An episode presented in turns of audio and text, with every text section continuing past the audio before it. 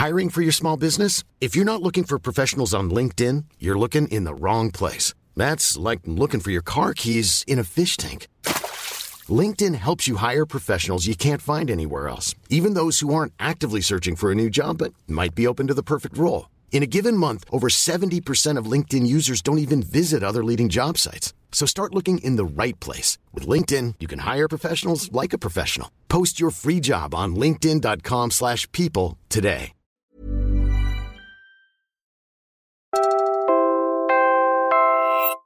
You're listening to Puma Podcast. Hi, I'm Franco Luna Puma Podcast, and you're listening to Teka Teka News. In this episode, Ay, man, hassle talaga maglakad dito sa Katipunan. Bukod sa lubak-lubak yung sidewalk, tas maliit yung sidewalk. You're competing for the space with the cars that are parked on the sidewalk. I mean, meron naman sidewalk eh. Meron naman. But every other establishment has cars parked in front of it and they're on the sidewalk. So what should essentially be a straight walk is kind of you going around in circles, just avoiding the cars that are parked. I guess that's why even paint to signify who's supposed to be on the space and to sort of ward off um, speeding drivers. I guess that's why it's so important, no? We talk about how a Twitter thread turned into safer streets for pedestrians and cyclists.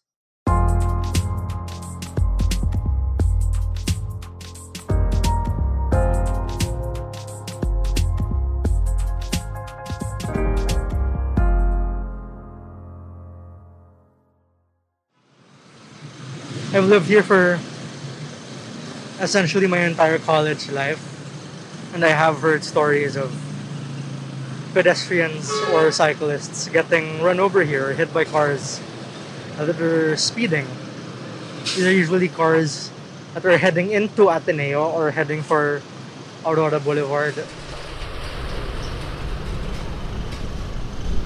I think QCLGU has been more focused on bringing a bit more road safety and uh, with the bike lanes. They've been one of the more proactive ones in keeping the bike lanes as is. But i mean we see that you know uh, medyo kulang pa rin. But at, at least they're trying. And then they've been also trying to build more green spaces in spite of like the unavailability of green spaces nowadays in QC You just heard Francis Caiga. He's a fresh graduate of political science from Ateneo de Manila University. Francis made headlines after the Quezon City government responded to his tweet where he complained about those same sidewalks, and they eventually acted on it. It all started with a series of Twitter threads. this started off in principle just because of my participation in campus publications, like the guide. Um, that kind of encouraged me to like be confident in writing threads, make things digestible. Um, that was really one of the central things that I wanted to to do or to strive for because there's so much information going on. And then, given that my advocacy was really centered on mobility, there were so many mobility stuff that were not that being informed or communicated to the people. Francis started sharing the fruits of his own research on the mobility situation of his college campus in Ateneo. He said it was all for personal learning because these things affected his daily life as a pedestrian. He looked up the prescribed sidewalk width under the accessibility law and the implementing rules and regulations of the National Building Code. First, he found out that Katipunan Avenue was a national road, which meant it wasn't under the city government's jurisdiction. But that also meant that cars weren't supposed to be parking on the road, a rule that's still being broken every day. Suddenly, the Quezon City government reached out via Twitter, and that led to a series of phone calls with the city engineers.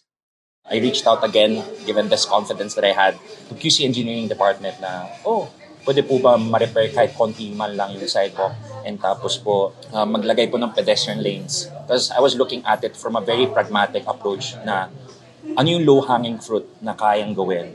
And then sabi nila, okay, hello po sir, yung request niyo po ganito. And then I went all in and then I said, pwede po ba rin yung mga pedestrian lanes doon po sa Rosa Alvero and F. De La Rosa? Wait, so saan nagsimula? What was the first request you made? um, yung sa sidewalk talaga. Sidewalk. Repairing a bit of the curb, make it more even. Um, Hindi yung hindi pa nangyayari.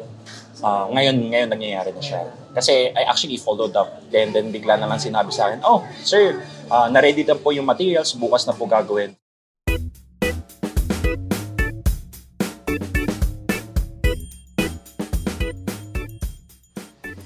I'm standing here na sa intersection ng uh, Fabian de la Rosa Street and C5 Katipunan. I've actually lived in this area for a few years. Ngayon lang ako nakakita ng painted sidewalk dito, painted na tawiran. Um, it's much clearer. Um, it used to be faded at one point and I think even before that, walang painted na tawiran altogether. That's right, there are now pedestrian crossing lines in key intersections along Katipunan. You might have already seen them yourself. They're along De La Rosa and Rosa Alvero. Francis says the request was to have lanes painted to signal drivers to slow down when turning to keep pedestrians safe.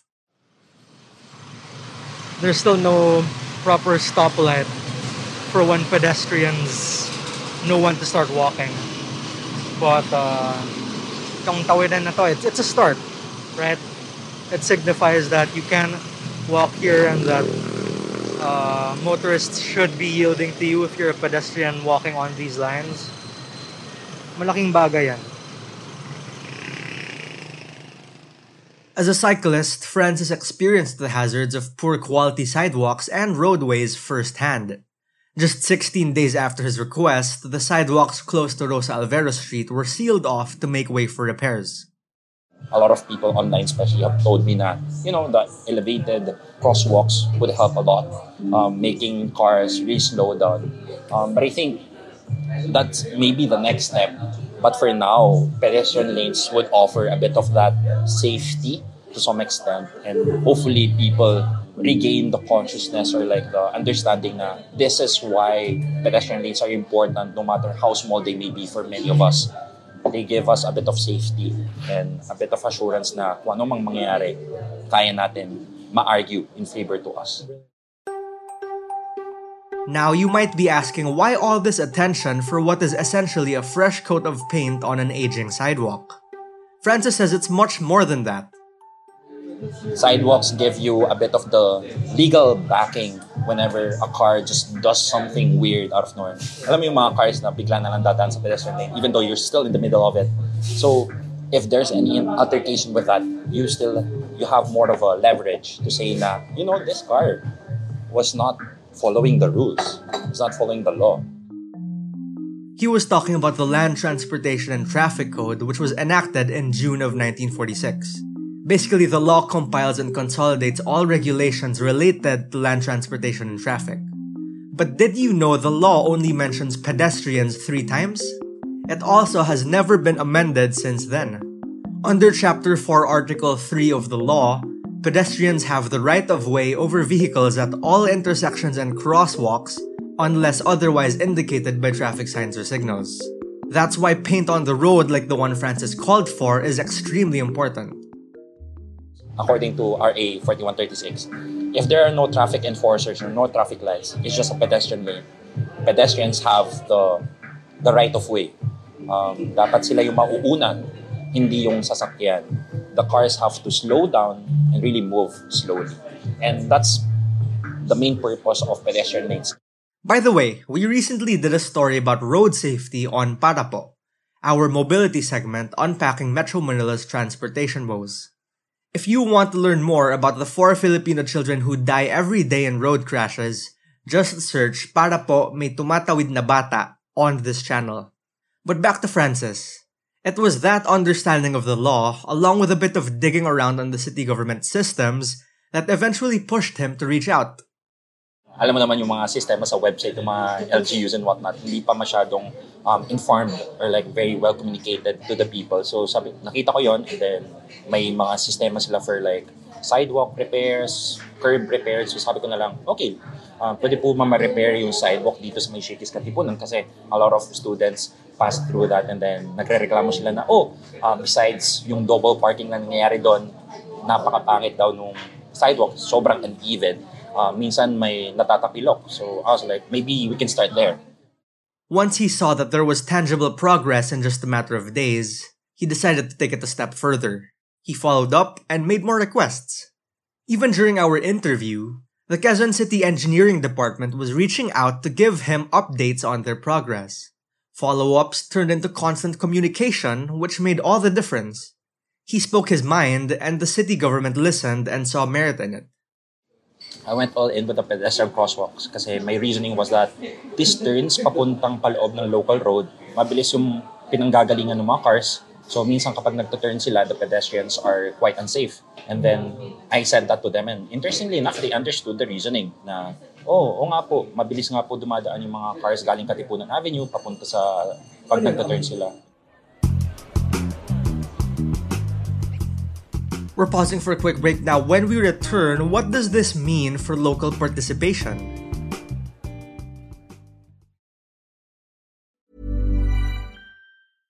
This is Paige, the co-host of Giggly Squad, and I want to tell you about a company that I've been loving, Olive and June. Olive and June gives you everything that you need for a salon quality manicure in one box. And if you break it down, it really comes out to $2 a manicure, which is absolutely insane. It's also so easy to get salon worthy nails at home with Olive and June. The difference between how your nails used to look when you did them yourself and now with the Mani system is a complete game changer. The best thing about Olive and June too is it's a quick dry. Dries in about one minute, lasts for five days, and full coverage in up to one to two coats. Visit oliveandjune.com slash perfectmani20 for 20% off your first system. That's oliveandjune.com slash perfectmani20 for 20% off your first system.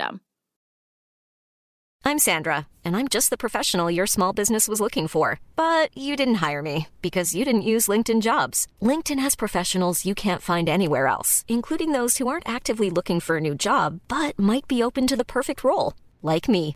In a given month, over 70% of LinkedIn users don't visit other leading job sites. So if you're not looking on LinkedIn, you'll miss out on great candidates like Sandra. Start hiring professionals like a professional. Post your free job on linkedin.com/people slash people today.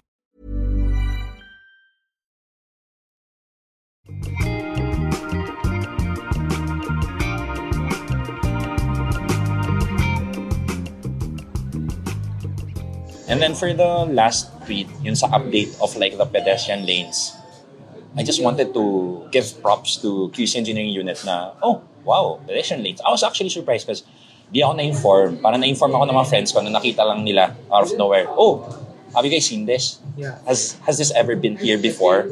And I was like, oh wow, they really did it. And I'm like, oh, interesting.